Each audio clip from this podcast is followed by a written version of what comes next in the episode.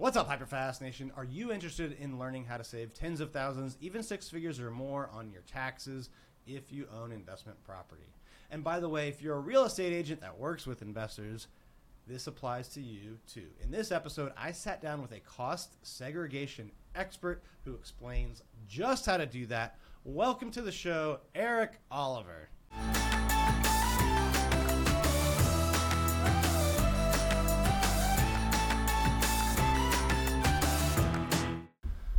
All right, welcome to the show today, Erik. How are you doing? I'm doing good. Thanks, Dan, for having me.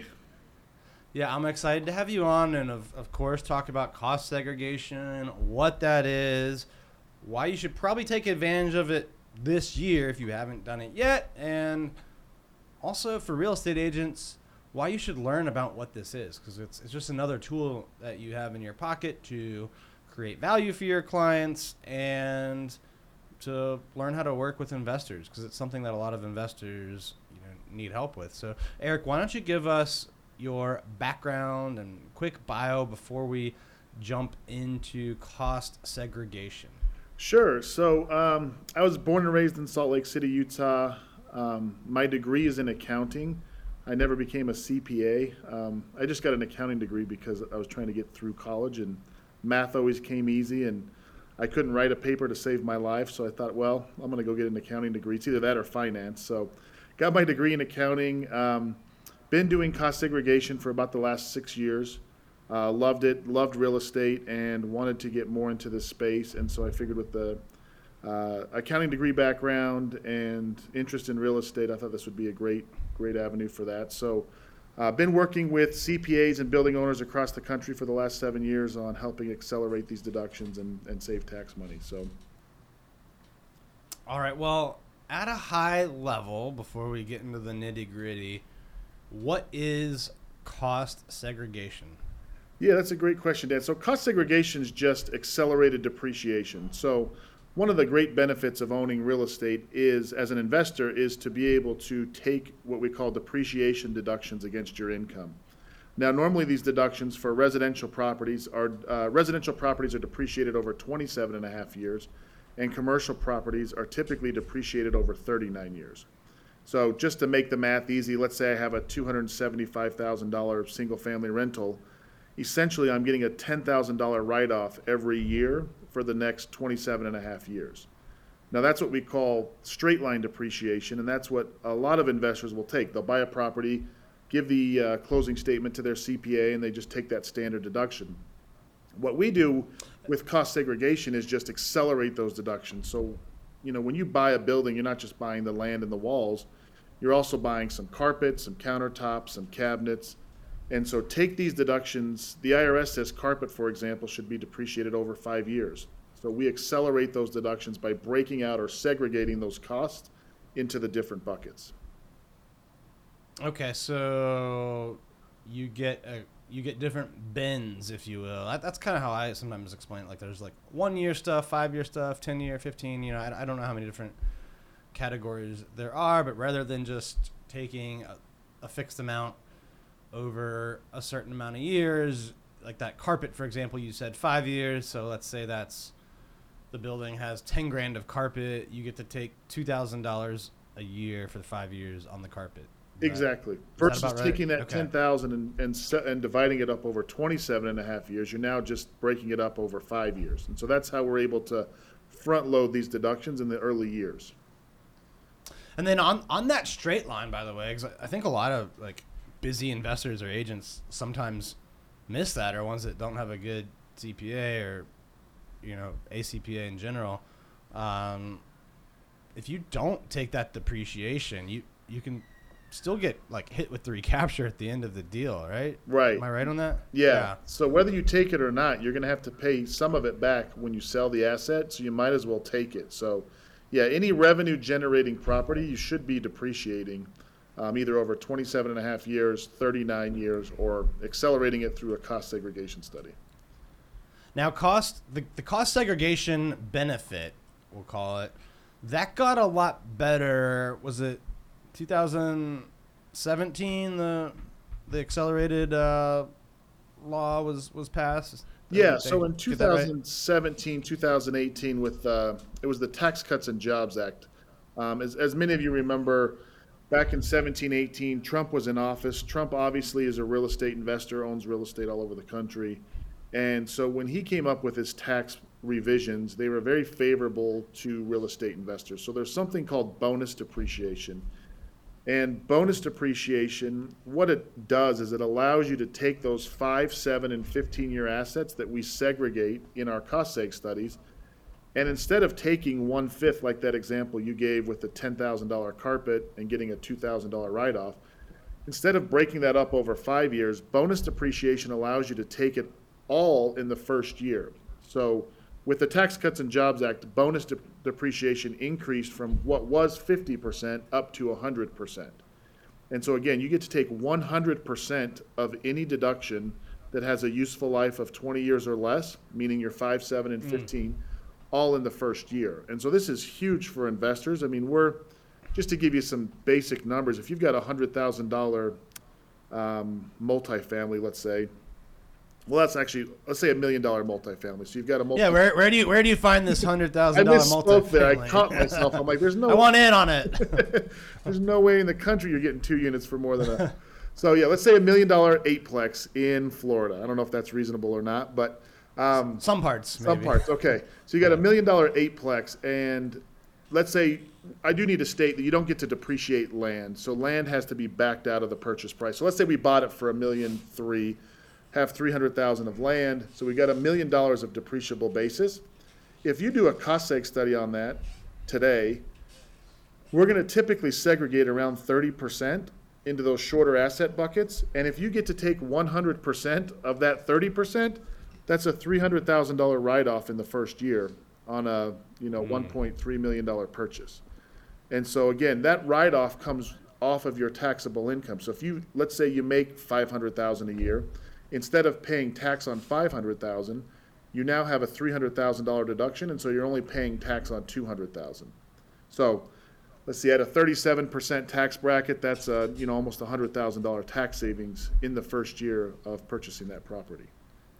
Now, just so people can know and, and to make sure I'm correct in my thinking on yeah. this, uh, you can use it to offset capital gains, correct? Correct. And then if you are a real estate professional, it can actually be uh, an unlimited deduct- deduction against active income. Is that correct? Correct. Yeah. So the if you're a real estate professional, um, so if you're a broker or an agent and you do that for a living, you kind of have the golden ticket when it comes to this cost segregation stuff, because you've got the deduction that we create on your real estate is considered active because you're an active real estate professional, which means it can go to offset any of your active income. Or let's say you're married and your spouse has high W two income. Let's say I'm a real estate agent and my wife's a doctor and she makes five hundred thousand dollars a year. I can use that three hundred thousand dollars deduction in that example to not only offset my real estate income, but also my wife's high W two income. So again, if for real estate professionals, uh, it's kind of the golden ticket because the rules change a little bit for them. Hold that thought for a second. Are you a new real estate agent looking to jumpstart your career? Or perhaps you are an experienced agent looking to build and scale and get to the next level. If you are, I've got great news for you. After building and scaling multiple real estate businesses, I am now taking my real estate team to all fifty states. In fact, it's going to be international. I'm going to offer cutting-edge technology, training in lead generation, team building, investing, and additional opportunities to build revenue streams. If you are interested and want to learn more about this opportunity, send me a text message directly to my cell phone, seven oh three, six three eight, four three nine three. Again, text me at seven oh three, six three eight, four three nine three. What, um, and, and now, yeah, we, we also should point out that this bonus, this one hundred percent acceleration, it's going away soon, most likely, correct? Yeah, so with the Tax Cuts and Jobs Act of seventeen eighteen, they kind of put a timetable on it. So any properties that you put into service, any rental properties that go into service between September twenty-seventh of seventeen and twelve thirty-one of twenty twenty-two, so the end of this year, are eligible for that one hundred percent bonus. Anything that goes into service next year, it drops down to eighty. So again, in that example with your ten thousand dollars carpet, you're still getting eighty percent of that, or eight thousand of that in the first year. The other two thousand or other twenty percent gets spread out over the next four. So even at eighty percent and sixty percent, it's still very favorable to real estate investors, but just know that it is going to slowly phase out twenty percent every year going forward, starting in twenty twenty-three. Okay, I didn't know about the the phase out, so uh, that that's that's better than if it was like a cliff, right? Right, yeah. Um, and the so in in your in your uh, example of that three hundred thousand dollar you know deduction where there was the million dollar value, right? Next year that would be two hundred and forty thousand of de- of deduction, and then the other sixty is spread out over the the the years depending on which bin it is in. Yep, you got it. That's exactly okay. Right. So you're getting two forty up front. The other sixty thousand gets spread out over five, seven, or fifteen years. And I sh- I should add, Dan, the nice thing about this bonus depreciation, you just have to have your property in service this year. Mm. Cost segregation is is one of the few tools that you can kind of keep in your back pocket and utilize it when you have high income. So let's say I buy a property this year, I put it into service, but I have another asset that I know is going to create a large capital gain event next year. I'm not going to do cost segregation on that new property this year. I'm going to keep it in my back pocket. Next year when I sell that asset and have that large capital gain, that's when I'm going to pull the cost segregation card and use that card. But because I put my property in service in twenty twenty-two, I'm still eligible for that one hundred percent bonus. So it's not the, the dates there are when the property goes into service, not necessarily when you do the cost seg study. So I just wanted to make that point. Okay. Uh, what's what's the process of, you know, figuring out these numbers? You know, you, you said the ballpark, it was thirty percent, but sure. um, I'm sure it's different everywhere. I, I kind of told you before this show on some of the ones I've done, because the land value was high, it was, you know, I didn't get as much, but it was still a huge benefit. So if you're listening and worried about that, it still makes sense. But what's the process if someone has a property that meets this criteria and they want to they want to do this? How do they how do they actually get the numbers? Sure. So there's kind of two ways. One, I'll just give you kind of the quick back of the napkin math. Um, you kind of mentioned it, but you take your purchase price, go to the county assessor, remove whatever the county assessor has for your land value. So let's say you buy it for five hundred thousand dollars. The county says the land is worth one hundred thousand dollars. So you now have four hundred thousand dollars of depreciable basis. Take that four hundred thousand dollars times thirty percent, and that's what you can anticipate your write-off being for the first year. So that's kind of the quick back-of-the-napkin math. Um, most cost segregation companies, though, will provide a free benefit analysis. I know our firm, we never want to engage a client to do service with us unless we're going to save them significant money. And so if you've bought, got a property that you've purchased this year, or you've got a property you're looking at, you can definitely reach out to us. We would run what we call a free benefit analysis to give you a more accurate idea. We'll find the land value. Um, we'll look at the property, depending on the market it's in. Sometimes they're a little bit higher or lower. Just to give you an example, we do a lot of work in Florida and Arizona, for example, mm. where a lot of the homes have um, ceramic tile flooring. And so ceramic tile is a long-term asset, but if you had L V P in those properties, that's a short-term asset. And so we'll take a look at those kind of different f- features huh. to figure out um, what we anticipate and give you a conservative estimate that you can then use to kind of plan for your taxes and see if it makes sense. That's that's interesting to me that that this L V T is considered short-term right. compared to tile, because they, they certainly market it as long-term product, right? Right, yeah.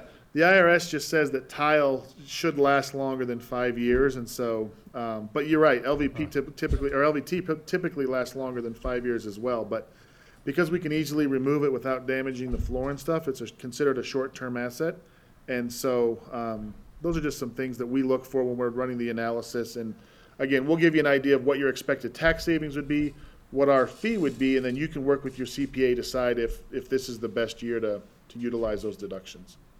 Is there a general like price range you have to hit or minimum threshold where it kind of makes sense? Yeah, that's um, a great question, because that's kind of a moving target. That changes or has changed significantly with this bonus depreciation. So prior to two thousand seventeen, I would say if your asset's not greater than a five hundred thousand dollars asset, then the fee and the benefit probably don't make sense. However, okay. with bonus depreciation, now we do, you know, a two hundred thousand dollars residential rental, we might create a sixty thousand dollars deduction, and at a thirty percent tax bracket, that's a twenty thousand dollars tax savings.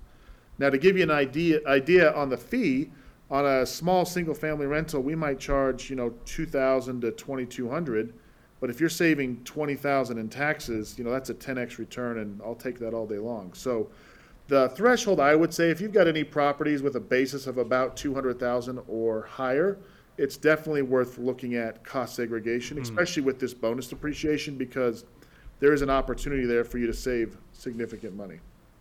Is that two hundred K uh, purchase price or on uh, improved value? That's a great question. So it depends. If you buy a two hundred thousand dollars okay. home in Alabama and the land is worth five, uh, five percent, then that will probably work. If you buy okay. a two hundred thousand dollars home in Florida and the land is fifty percent, now you've only got one hundred thousand dollars of basis, and that probably wouldn't work. So okay. I would say usually closer to two hundred thousand dollars after you've taken out the land value. And then I, um, let's talk about this scenario and how someone like you might be able to help someone. Let's say they buy a house that is going to have to be a either a complete new build or a renovation. Do they talk to you before doing that or after? Um, definitely before, because we might want to do the study before the renovation takes place. It kind of depends on when you put the building into service. So let's say I buy a um, a single family rental and it's a little bit beat up and I know I'm gonna have to put some money into it, but let's say that when I buy it, there's already a lease agreement in place and I've got renters in there for the next six months. The idea there is you would do cost segregation before you do the renovations, because it's technically in service because you're renting it out, you've got a lease agreement. So we would do the cost segregation study before, capture all the components that are in there, the, the old cabinets, the old countertops, the old flooring, maximize the depreciation on those. Then when you kick those tenants out and do your renovations, we now get to take the deductions on the new carpet, the new countertops, the new cabinets. So that's a scenario where you get both sets of countertops and cabinets. A little different scenario, kind of along the same lines, is let's say I buy a vacant building that's a little bit beat up and nobody's nobody's renting it. And I'm going to go drop one hundred or two hundred thousand into it to get it up and get it rent ready. Because it was never in service, you can't take the deduction on those old cabinets. So it, it all okay. depends on when you place the building into service. So kind of from a t- strategic standpoint, if you buy a building that you know you're going to renovate, if it's rentable or if you could rent it out for, let's say, a six-month lease, it might make sense to rent it out for six months as is, because you can take the deduction on all those old assets. And then when you, you know, once the lease expires after six months, you go in, you renovate it, and now you get to take the depreciation on all the new assets as well. Mm. So, what if, what if you, because uh, there's just so many scenarios that happen in these types of sure. situations. What if, what if you buy it? There's a renter in there. They're there for like a month or two, and then you start the renovation. Like, is there a time period that that renter has to be there, or how does Not that work? Not necessarily. I mean, so yeah. It really comes up to your the your C P A and what they're comfortable with. It's kind of a gray area in the tax code. There's nothing that says you have to rent it out for three months in order to take the deductions. But if you were ever to be audited, it really comes down to your intent. Mm-hmm. So I'll give you an example. Let's say you buy a building, it's vacant, and you sign a lease to your brother for a month just to take the depreciation, and then you kick your brother out, the I R S is going to say, yeah, we know why you were doing that. We're we're we're on to you. But in that case, if I buy a building and there's an existing tenant that's been in there, and they're only in there for two months, it was in service the day I bought it, right? Right. So the I R S is always looking, whenever they audit these type of things, they're looking at your intent. And so if your intent was just to maximize your depreciation and take advantage of the system, they'll they'll they'll catch on to that. But There are scenarios where you might only rent it for a month or two because there's an existing lease. I mean, we see that quite often with retail space or even, even residential space, where I buy a building that's got renters in there. We let their lease play out for the next month or two before we go in and make our changes. Um, I don't see any reason why, you know, our intent wasn't to just maximize the deductions. It's just that's the way the scenario lined up because we allowed them to play out their, their lease agreement. So it comes down to intent. Hey, hold that thought. Do you want to get one hundred tips for free from my best-selling real estate book, The Hyperlocal Hyperfast Real Estate Agent? If you do, go to hyperfast tips dot com and you can download one hundred of my best tips today. Again, that's hyperfast tips dot com. You can download one hundred tips on how to grow your business, get more clients, deliver more value to more people. Go to hyperfast tips dot com. What what's been the effect of this this new law? Uh, you I guess you've seen it for almost five years now. What what has that done for investors and the overall market? Yeah, it's it's been crazy. So with this one hundred percent bonus, again, this was part of Trump's Tax Cuts and Jobs Act. He's a real estate investor, very favorable to real estate investors. Um, so we've seen real estate investors basically pay little to no taxes over the last five to seven years. And so if you own real estate and you're paying taxes, um, it, it's definitely worth looking into because the laws are so favorable right now. But basically, think about it this way, that if you were to, we see a lot of syndicators who basically will say, because they're leveraging the deal with debt, so they're, let's say they're putting two hundred thousand dollars down on a million dollar property.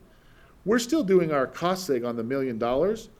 And so right. They're able to say, hey, investor, you give us one hundred thousand dollars to put towards our project, we're going to turn around and give you a one hundred thousand dollars deduction coming back. And that's just unheard of, to be able to invest one hundred thousand dollars and get a one hundred thousand dollars deduction. And so we've seen some syndication deals where they'd get almost all of their down payment back in the form of tax savings, which then they just turn around and take that tax savings and go reinvest it in another property and just keep running that cycle through. And so um, it's been great for real estate investors. We'll see how the new administration, if they let this, you know, bonus depreciation expire. I think that with the way the economy is and the talks of a recession and whatnot, um, there's probably a good chance, not in the immediate future, but down the line, that, that this bonus depreciation gets extended. But we'll just have to kind of, bonus, I should state that bonus is a lever that's used by the I R S and the government to stimulate the economy. So if they right. want, if the economy is struggling, they throw this bonus out there so that people go out and buy stuff. It doesn't just apply to real estate. If you were to buy a new bulldozer, you'd get bonus depreciation on your bulldozer. So that's what it's for. And so I think it will get extended, just maybe not in the, in the immediate future. What happens at the end of this? Because this this is all deferment, right? So like in that syndication example, they get a big tax savings up front, but then what happens in five to seven years when the syndication sells the deal? No, that's a that's now a great they, question. That's now a question. They, you know, is that is that investor going to get hammered, or, or what do you do? Yeah, no, that's a great question because that's one we get often. Because you're right, when you sell an asset, you do have to pay some of this depreciation back in the form of what they call recapture tax. So when you sell an asset, there's two types of tax you pay: a capital gains tax and a recapture tax. And the recapture tax is calculated based on the amount of depreciation you've taken. So I'm telling you, take all your depreciation up front. But then if you think about it, you're like, well, wait, don't I just have to pay it all back? And I'll kind of back into that, to the answer to that question, because I think it makes more sense and then it will keep us out of the weeds a little bit. But mm-hmm. let me state it this way. If you buy a property for a million dollars five years ago and you sell it for two million dollars today, when you go settle up with the I R S, you're telling them that everything doubled in value. You're saying my land is worth double, my walls are worth double, and so is my dirty old nasty carpet. You're selling your dirty old nasty carpet for double what you paid for it. Well, carpet doesn't go up in value. Carpet goes down in value. All your five-year assets go down in value. Your cabinets, your countertops, all that stuff goes down in value, not up. But when you don't have a cost segregation study done, you can't allocate the sales price to the right buckets. It just all gets evenly distributed out. The gain gets evenly distributed mm-hmm. out to all those buckets. Well, we know our carpet didn't go up in value. We're not going to sell our carpet for a gain. And so we're able to remove that gain from the carpet by having the cost seg study done. So at a high level, the whole idea behind cost segregation is take your deductions today at your high ordinary income rate, pay back a portion of it, and that portion is dependent upon how long you own it, pay back a portion at a future date at a lower rate, and save the spread. And so gotcha. That's really where the power of cost segregation. So yes, you do pay some of it back, but you pay it back at a lower rate on a lesser amount and save the spread. And then I guess the other, you know, you could do a ten thirty-one exchange. Yep. You could, you could, you could buy a new asset that you do a cost segregation with the, that offsets the yep. the increase, you know, in that year. So there's there's still things you can do, uh, but worst case, you're deferring it and you're lowering the rate. That sounds yep. like the bottom line. Yep. And you're paying it back on a less. You're not only you're deferring it, but you're deferring a portion of it and paying it back at a lower rate. That's correct. All right, Erik, this has been uh, amazing, very informational, and a lot of great lessons for what investors should do and real estate agents. You need to learn this, offer this kind of value and knowledge to your clients, especially your investor clients. Uh, before I wrap up, I always like to do a hyper-fast round if you're ready for some rapid-fire Q and A. Sure. Let's go for it. What's the sure? What's the best real estate investment you've ever made? Um... I invested in some um, micro apartments in a qualified opportunity zone, so I was able to defer mm-hmm. some capital gains, which should hopefully pay off in the end. What's something that you think all real estate investors should do, but a lot of them don't do? Pay for a good C P A. So stop getting your taxes done by these box stores or um, a C P A. There's a C P A. There's a tax preparer. Let me back up. There's a tax preparer. Who, this is not going to be hyper fast. I apologize. It's okay. It's okay. But I think it's worth it. So there's a tax. So we have tax preparers and we have tax strategists. Pay for a tax strategist. Tax preparers take the information you give them and they spit out a return. And a tax strategist meets with you mm. probably quarterly to strategize on how to reduce your tax bill. And it's two different things and they cost two different amounts, but it's worth every dollar to pay the extra money to have a tax strategist versus somebody who's just filing your taxes for you. That is a great point. Uh, next one, describe a challenge you faced in real estate and the lesson you learned from it. Yes, this goes actually hand in hand with what I just stated. So my very first rental property, I was using my primary residence that I was, I was living in Virginia at the time and moving to New York. And I wanted to rent my Virginia house, and I didn't want to pay somebody to do it. And so I'm like, I can handle this. I know what I'm doing. And so we moved to New York and got horrible tenants in there that weren't paying rent. I didn't run background checks. Moral of the story is know what you're good at and just stay in your lane. And the stuff you're not good at, pay somebody to do it who is good at it because you will save more money in the long run. So know your strengths and outsource your weaknesses. What's something that you're doing in your business now that you were not doing a year ago? Um, probably, that's a good question. I think I'm taking, to be honest with you, I'm taking more time for myself. Um, mm-hmm. I was caught up in the just work, work, work all day long and not stopping to really strategize. And so I've tried to really take a step back and slow down and strategize and work smarter, not harder, I, I would say. All right, last one. Where do you see yourself five years from now? Um, five years from now, hopefully, um, still doing cost seg. I love what I do. It's the easiest, best sales job I've ever had because it's I don't have to sell anything. It's just a math equation. Either write me a check for four grand or write the I R S a check for a hundred grand. I don't care. Just let me know when you're ready to move forward. So I love what I'm doing. So hopefully I'm still doing cost seg, um, and hopefully I've increased my real estate portfolio. I would like to hopefully retire at some point, and so um, hopefully use real estate to, to be able to do that. All right, Erik, thank you so much for being on the show today. All of the great lessons and advice and strategies you gave. If people want to learn more from you or connect with you or follow you on social media, how should they do that? Yeah, so the best uh, way to follow me is just on LinkedIn. So it's just Erik with a K, E R I K. Last name's Oliver, O L I V E R. Um, and then also our website. So I should state, Dan, we do a free benefit analysis. So if any of your real estate investor clients have a property they're considering or that you might think they might be able to save some money on, we do that all the time. We do um, analysis for properties that aren't even purchased yet. So as a as a real estate agent, if my client's thinking about purchasing this property, I can have an analysis run for them, and that's just one more benefit that I can provide, or value that I can provide, and say, hey, you're about to close on this property. Have you considered this? Here's some initial numbers, and here's what you might be able to save. And so we do a free benefit analysis. So on our website, my contact information is there, my email, phone number, um, as well as there's a link to where you can request one of these analyses for free. Um, but I would recommend for your real estate agent listeners, um, use this as a tool like you mentioned. Use us as a resource, please. All right. Well, thank you so much for coming on the show today. To all of our listeners and viewers, thank you for tuning in. Please share this episode with other people that you think would benefit from Erik's lessons. We will see you next time. If you enjoyed this episode, be sure and go to hyperfast agent dot com to learn about upcoming in-person and online events. And don't forget to share this show with someone that you think could benefit from hearing it. And make sure you subscribe on YouTube or anywhere that you can find podcasts. Thank you for tuning in to this episode of the Hyperfast Show. Subscribe to us if you want to make sure you get the latest and greatest Hyperfast shows. And remember, we love reviews. Reviews help us bring better and better guests and improve our shows. So give us the good, the bad, and the ugly. We hope you enjoyed the show, and we will see you next time.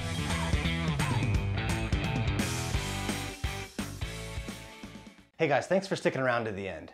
I hope you enjoyed that video, and if you want to see more, click right here. And if you want one hundred real estate tips from my best-selling book, click right here to download them instantly. And if you're new to this channel, click below to subscribe.